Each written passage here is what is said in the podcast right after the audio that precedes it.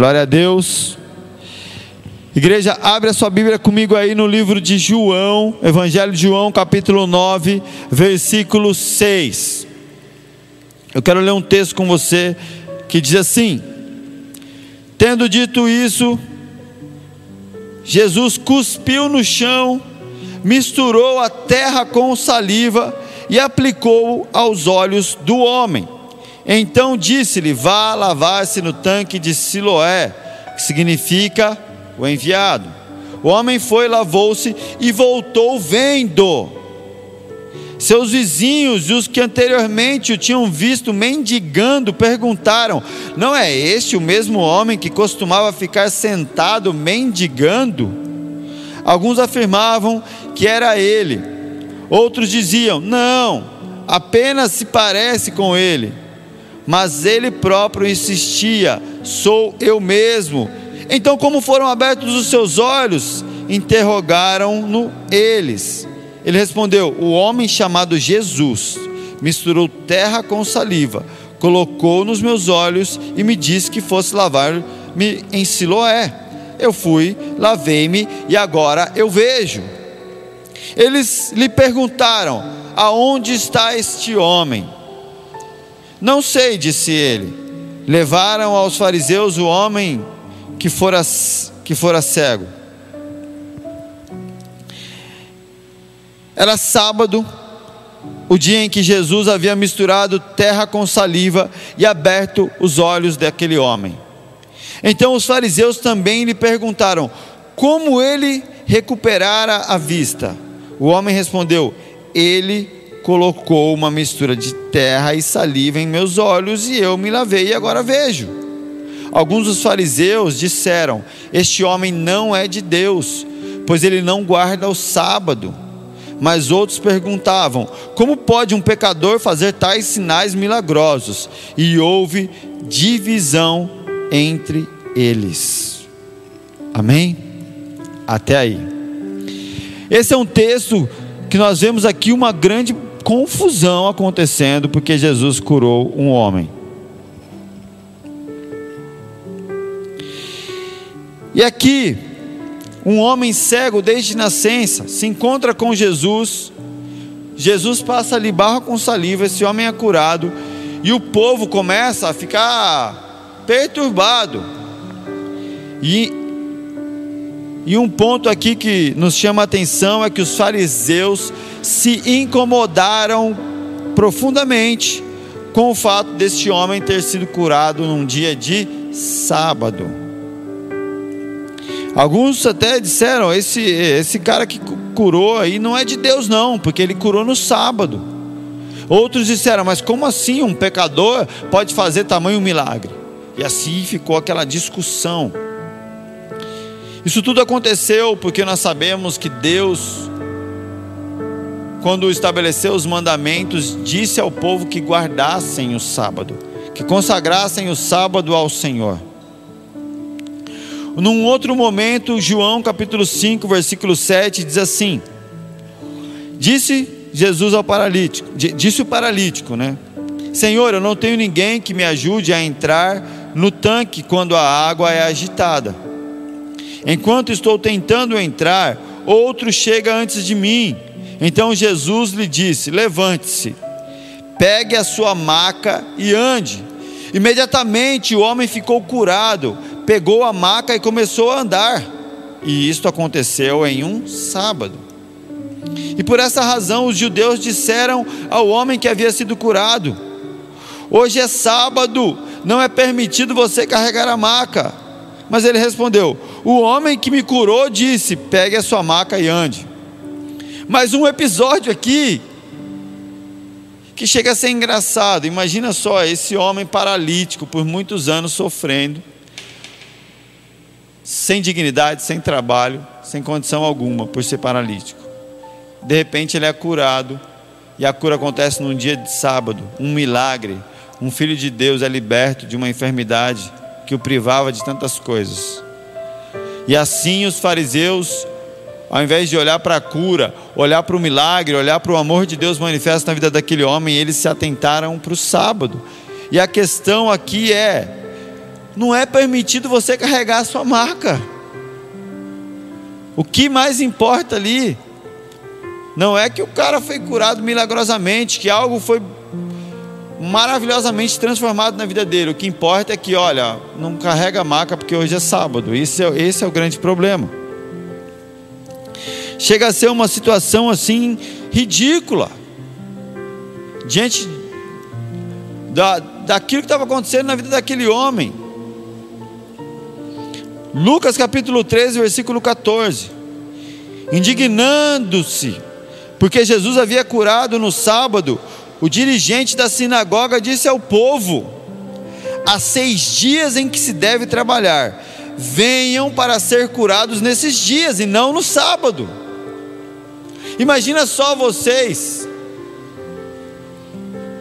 que o que o dirigente da sinagoga estava tava propondo aqui era que era assim: olha, se você está cego, se você está sofrendo de uma enfermidade, se você está super mal, faz o seguinte, querido espera para amanhã, porque hoje é sábado, então hoje você não pode ser curado.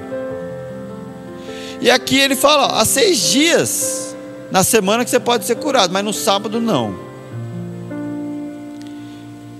Tamanha cegueira e falta de entendimento do que Deus tinha para o seu povo, esses religiosos, esses fariseus colocavam o sábado não como um dia de bênção, mas como mais um dia de regra, mas como mais um dia frio e morto. Os mandamentos do Senhor são bons, eles não são ruins. Imagina só que muitas pessoas vivem isso hoje em dia. Elas estão doentes, elas estão depressivas, você pode estar passando por uma baita de um problema, e aí as pessoas sabem o que elas pensam? Não, eu vou esperar chegar o domingo, porque no domingo tem o culto e Deus vai me curar. No domingo Deus vai falar comigo através do pastor. No domingo algo vai acontecer porque Deus vai fazer lá na minha vida. Você está agindo como, como esses fariseus. O que Deus estava dizendo aqui, o que Jesus estava fazendo.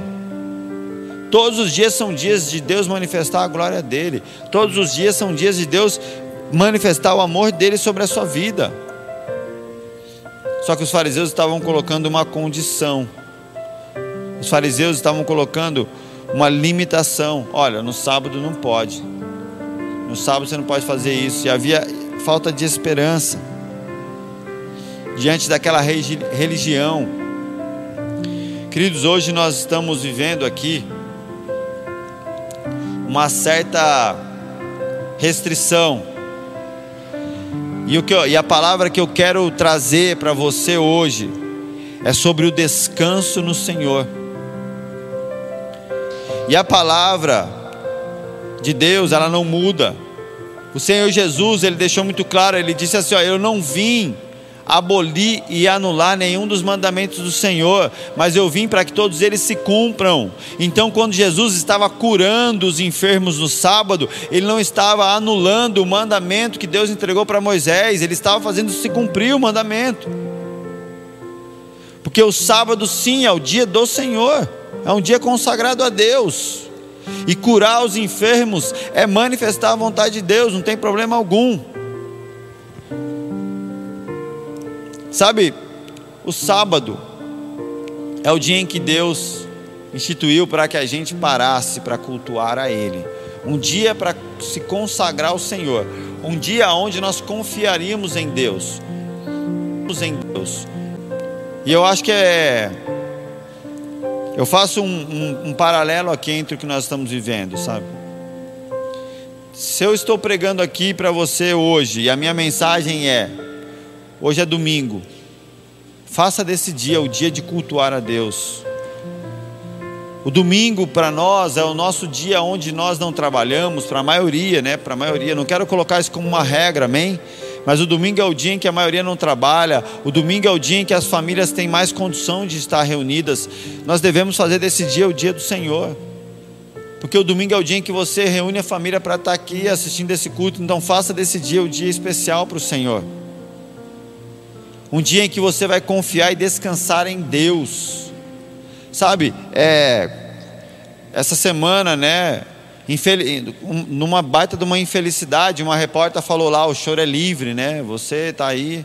Nós estamos vendo é, todo mundo desesperado porque está ficando em casa, não pode trabalhar. Tantas pessoas entrando em pânico porque não tem como se sustentar. Eu quero te dizer: quando o governo fala para você, fique em casa, não há esperança. Mas quando Jesus diz para você, tira esse dia para descansar e confiar em mim, há esperança, porque Ele morreu na cruz por você. O governo não pode nos salvar e nem restaurar. Os governantes que estão parando tudo, eles não podem fazer nada por nós. Mas quando Deus fala de um dia de descanso, de um dia que você se separa para descansar nele, há esperança, porque Ele é o nosso Criador, Ele morreu na cruz, Ele, Ele é aquele que nos sustenta. Marcos capítulo 2, versículo 27, diz assim: olha. Então lhes disse: O sábado foi feito por causa do homem, e não o homem por causa do sábado. Assim, pois, o filho do homem é senhor até mesmo do sábado. Aqui Jesus está declarando. Quando o Senhor instituiu o sábado, ele não era para criar problemas para os homens, mas o sábado foi feito para abençoar os homens. Então, esse conflito todo que os fariseus causavam não tinha nada a ver com o plano e com o propósito de Deus para esse dia. Em Apocalipse 1:10, João recebe uma revelação na ilha de Patmos e ele diz assim, ó: No dia do Senhor, Achei-me no espírito e ouvi por trás de mim uma, uma voz forte como de trombeta. Quando João está dizendo aqui, ó, no dia do Senhor, ele estava se referindo a esse dia em que era tradição, já era comum, era o dia em que eles se separavam para adorar a Deus, para não fazer nada e dedicar aquele dia ao Senhor. Em 95 depois de Cristo, a igreja primitiva já tinha instituído o domingo como dia especial de adorar o Senhor. Eu não estou aqui dizendo que tem que ser domingo, ou tem que ser sábado, ou tem que ser terça. O que eu quero falar para vocês é que Deus espera que a gente consagre um dia a Ele. Que a gente tenha o entendimento de que Deus espera que você tenha um dia onde você vai fazer daquele dia um dia especial ao Senhor. Esse dia que eles se chamam Dia do Senhor, é, é, é, é, dito em, alguns, em algumas passagens da Bíblia. Em Atos capítulo 20, versículo 7, diz assim: ó, No primeiro dia da semana, reunimos-nos no partir do pão, e Paulo falou ao povo, pretendendo partir no dia seguinte. Então aqui ele está falando, ó, nesse, nesse dia do Senhor, esse dia que eles se separavam. Em 1 Coríntios 16, 1.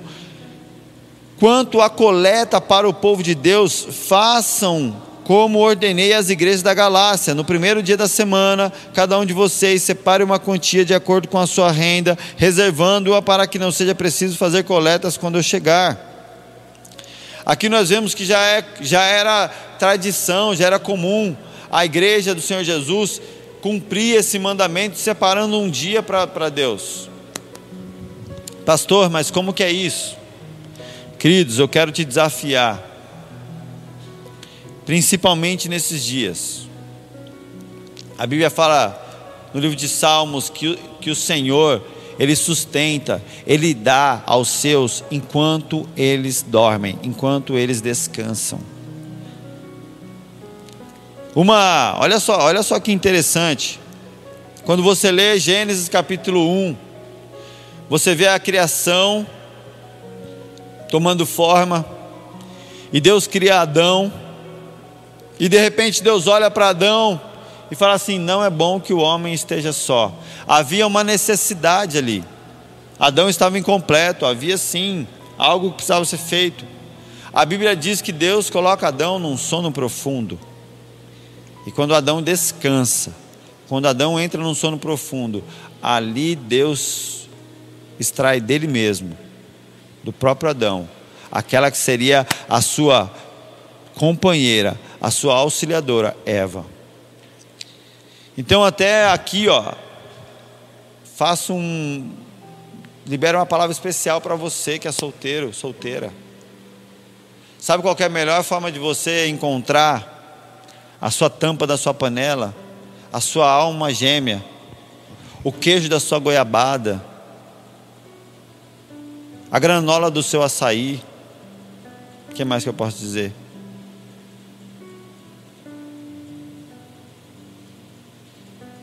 O doce de leite dos seus churros o limão da sua água com gás. Como encontrar aquilo que está, pastor, eu me sinto um queijo sem goiabada, eu me sinto um açaí sem granola. Querido, descansa. Biblicamente, é onde a coisa aconteceu com Adão e vai acontecer com você. O descanso é o lugar da provisão de Deus. E nesse tempo de pandemia, nós somos desafiados. É difícil pensar em descansar. Tem gente que fala assim: ah, mas tem muita gente descansando. Querido, uma coisa é descansar, outra coisa é não poder trabalhar e ficar em casa enlouquecido porque as contas estão aí. Correto? Descansar para mim é quando eu estou tranquilo quando eu não estou apavorado, quando eu não estou com medo, quando eu não estou inseguro, quando eu não estou sofrendo com medo das circunstâncias. Descanso não tem a ver com ficar trancado dentro de casa. Descanso é algo que acontece, é uma, é, é uma condição emocional também, o descanso. O descanso, ele, vai, ele, ele, ele atinge o seu corpo físico, fisicamente você precisa descansar, o descanso também é algo que acontece na esfera das suas emoções. A pessoa pode dormir muito. Inclusive, muitas pessoas que não têm descanso na alma dormem demais. Por exemplo, pessoas com quadro depressivo, elas têm uma uma das características é ficar dormindo muito. A pessoa que está tá com depressão está dormindo muito, o corpo está dormindo, mas a alma não está descansando. A alma não descansa, a alma está sofrendo. E a pessoa que espiritualmente não consegue confiar em Deus também não descansa. Então o descanso é uma condição que envolve nosso corpo, nossa alma e o nosso espírito. E nesse tempo onde muitos estão dentro de casa, eles não estão fazendo grandes, muitas coisas, mas emocionalmente como você está? Você está descansando? Você está conseguindo descansar no Senhor? Olha só, Gênesis capítulo 2, versículo 1. Assim foram concluídos os céus e a terra, e tudo o que neles há. No sétimo dia, Deus já havia concluído a obra que realizara, e nesse dia descansou. Abençoou Deus o sétimo dia e o santificou porque nele descansou de toda a obra que realizara na criação. Nós vemos esse exemplo em Deus, no início de todas as coisas. O Senhor fez tudo o que ele podia, mas no sétimo dia ele descansou da obra que fizera. Igreja, Deserto não quer dizer lugar de miséria. Deserto quer deserto, se você buscar a tradução bíblica para isso, quer dizer lugar de provisão.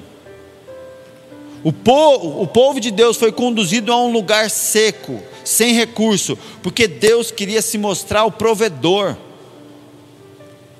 Muitas vezes nós somos conduzidos realmente a lugares aonde nós, nós, as nossas mãos não conseguem alcançar nada, nós estamos limitados, sem condições. É aquele momento que você fala: Deus, eu já não sei mais o que fazer, eu já fiz tudo que eu podia, eu não posso fazer nada. É esse é o lugar de provisão de Deus, é o lugar do milagre. E muitos de nós estamos em condições semelhantes a isso. E aí, se eu viro para você e falo: olha, tire o domingo, sabe, acorde pela manhã, Faça do domingo o seu dia especial ao Senhor, o dia onde você não vai se preocupar com as contas, o dia onde você não vai ficar preocupado em trabalho, o dia onde você não vai ficar fritando vendo as notícias sobre Covid, sobre economia, mas o dia onde você vai dedicar ao Senhor, o dia onde você vai ouvir mais louvor, ler mais a palavra, se santificar mais, jejuar, separar aquele dia para o Senhor. Sabe, essa é uma prova de que você está confiando todos os outros dias na mão do Senhor. E semana após semana, o Senhor espera que nós façamos isso. Que nós tenhamos essa fé, essa dependência dEle. O sétimo dia, o dia do descanso. Queridos, o sábado ele está diretamente ligado a descanso. E sabe o que acontece? O dia do descanso, o sétimo dia, foi o dia da conclusão da obra de Deus. O descanso fala sobre conclusão. Então, desde Gênesis, agora vem comigo para você meditar nisso. Descanso fala sobre conclusão. Em Gênesis, o Senhor está nos dizendo: descansa, porque Deus é o Criador e a sua obra está concluída. Em Gênesis capítulo 2, versículo 1, a palavra de Deus está dizendo para você e para mim: descansa, porque eu concluí a minha obra. Deus não deixou nada por fazer, nada mal feito, ele concluiu. Ele é Deus, ele é o Criador. No deserto,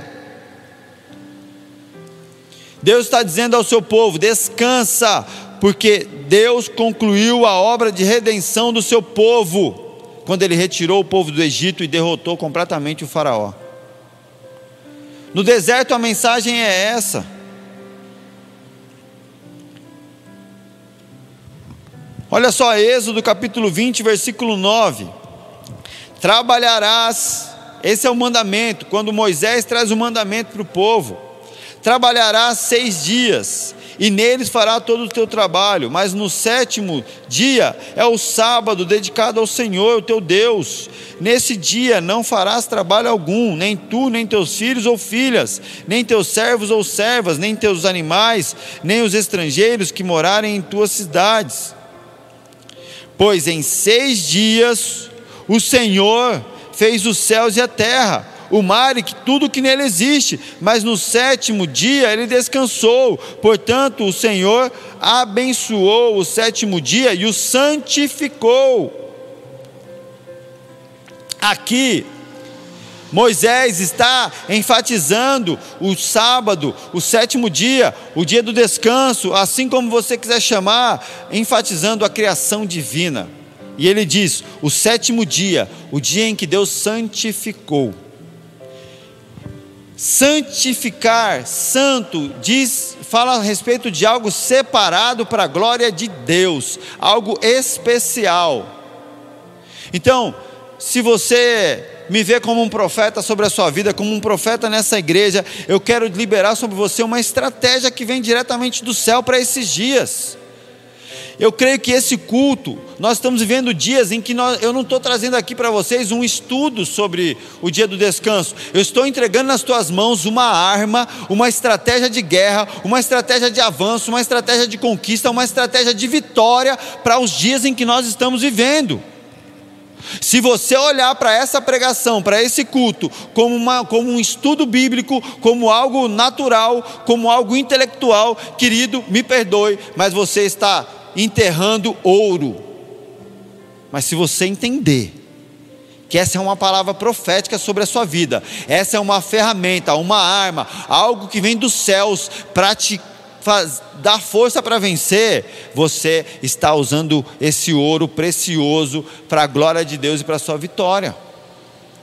Deus está nos chamando, está nos dizendo: separem um dia, façam um dia santo, façam desse dia um dia especial, um dia onde você vai se fortalecer, um dia onde você vai fazer um jejum realmente especial, um dia onde você vai acordar pela manhã e dizer: Deus, esse dia eu estou separando para o Senhor, porque eu confio que durante todos os dias o Senhor me sustenta e me leva a cumprir o teu plano e o teu propósito. Faça isso. Comece a olhar com os olhos da fé para esse dia que você vai separar para o Senhor. Um dia especial, um dia santo. Aqui em Êxodo, Moisés está falando, enfatizando a criação divina. Em Deuteronômios, Moisés está enfatizando a redenção. Deuteronômios capítulo 5, versículo 12. Guardarás o dia de sábado a fim de santificá-lo conforme o Senhor, o teu Deus, te ordenou. Trabalharás seis dias e neles fará todos os seus trabalhos, mas no sétimo dia é um sábado para o Senhor, o teu Deus. Nesse dia não farás trabalho algum, nem tu, nem teu filho ou filha, nem o teu servo ou serva, nem o teu boi, teu jumento ou qualquer dos teus animais, nem o estrangeiro que estiver na sua propriedade, para que o teu servo e a tua serva descansem como tu. Lembra-te de que foste escravo no Egito e que o Senhor, o teu Deus, te tirou de lá com mão poderosa e com braço forte. Por isso o Senhor, o teu Deus, te ordenou que guardes o dia de sábado. A criação divina foi completa. Em Êxodo, Moisés está falando para o povo: descanse, porque a criação divina é completa. Em Deuteronômios, antes deles entrarem na terra prometida, Deuteronômios são os discursos que Moisés faz ao pé do monte, antes do povo avançar para a terra prometida. Moisés está dizendo: descansem, porque o Senhor concluiu a obra da redenção, a derrota de Faraó e do seu exército. O que Deus fez na, sua, na, na nossa vida no Egito foi completo e foi perfeito. Por isso, descansem. Confiem no Senhor. Confiem no Senhor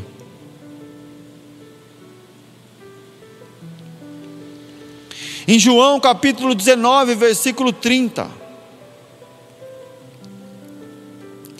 Tendo-o provado, Jesus disse: Está consumado.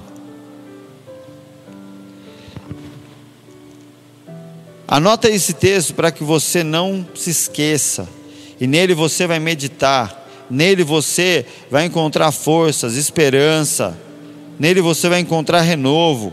Capítulo livro de João, capítulo 19. Nós estamos falando aqui da crucificação de Cristo. Capítulo 19, versículo. Deixa eu ver. Versículo 28. Depois. Meu Deus, está tudo certo aqui. Depois, vendo Jesus que tudo já estava consumado, se você puder, repete comigo. Depois, vendo Jesus que tudo já estava consumado, olha o que Jesus está falando, vendo que tudo já estava consumado, o que Jesus está dizendo, estava concluído, a obra estava feita, não faltou nada, não ficou nada incompleto, está pronto. Ele disse: Tenho sede. Estava ali um vaso cheio de vinagre, embebeceram de vinagre uma esponja e fixando-a num caniço de isopo, lhe chegaram à boca. Quando Jesus tomou o vinagre, disse: Está consumado, e inclinando-se a cabeça, rendeu o espírito. Então, então os judeus, para que no sábado não, fiz, não ficassem os corpos na cruz, visto como era a preparação pois era o era grande o dia daquele sábado. Rogaram a Pilatos que lhes quebrassem as pernas e fossem tirados. Vocês estão entendendo? Quando, pois, Jesus tomou o vinagre, disse: Jesus tomou o vinagre e inclinando a cabeça rendeu o espírito. Então os judeus, para que no sábado não ficassem os corpos na cruz, visto como era a preparação, pois era o dia daquele sábado. Rogaram a Pilatos que lhes quebrassem as pernas e fossem tirados. Jesus, queridos, ele se entregou, ele disse: está consumado. Era o dia da preparação, e o dia seguinte seria o sábado, especialmente sagrado. A Bíblia está nos mostrando que na sexta-feira, Jesus entrega o Espírito e diz: Está consumado. Está consumado. A obra se concluiu. A obra se concluiu. Assim como Deus no sétimo dia declarou: Está consumado. E no sábado, no dia seguinte, o dia do descanso, o Senhor Deus descansou de tudo que fizera. No sexto dia, Jesus disse: está consumado. No original, esse, essa palavra, eh, Jesus declara tetelestai, tetelestai, que quer dizer está consumado, a obra está completa, está tudo que tinha que ser feito foi feito. Ele não fez algo parcial, ele fez tudo o que precisava para que a nossa salvação acontecesse. E o dia seguinte da conclusão da obra é o sábado, o sábado especialmente sagrado do Senhor.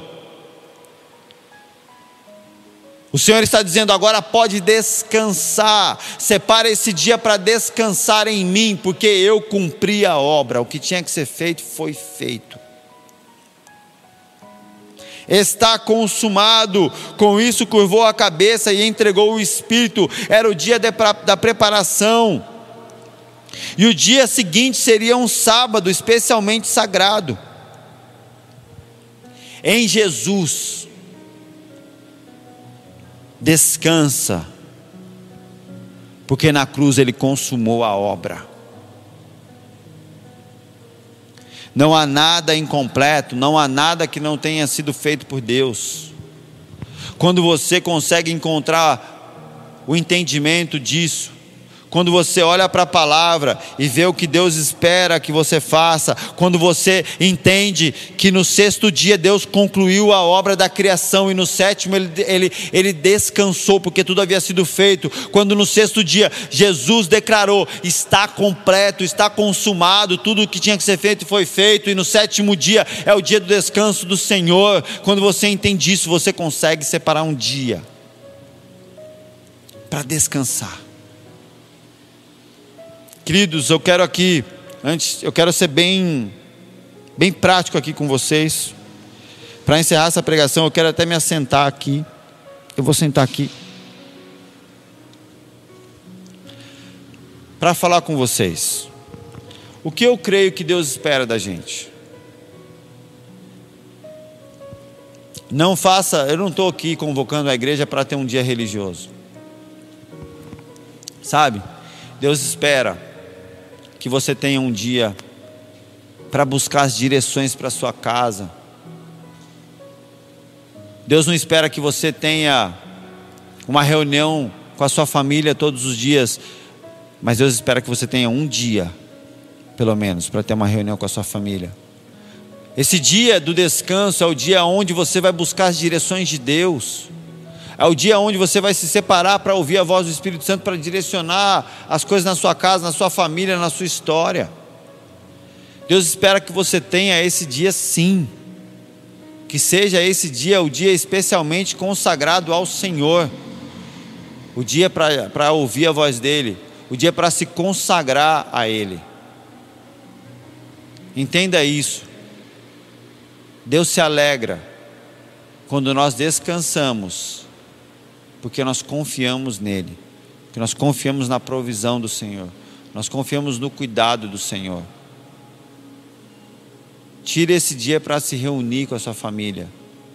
Tire esse dia para se consagrar de uma forma especial a Deus. Tire o dia do descanso para dizer para Satanás: não importa o tamanho da tribulação, não importa o tamanho da pandemia, a obra do meu Deus está completa. Quando você tem o seu dia do descanso, sabe o que você está dizendo para as trevas? Nada pode me afastar do amor de Cristo Jesus, porque a obra dele foi completa na cruz. quando você tem o seu momento de descanso, de consagração com a sua família, você está dizendo para as trevas: todas as coisas irão cooperar para o meu bem, porque eu amo a Deus. A vontade que está sobre a minha vida é a boa e perfeita e agradável.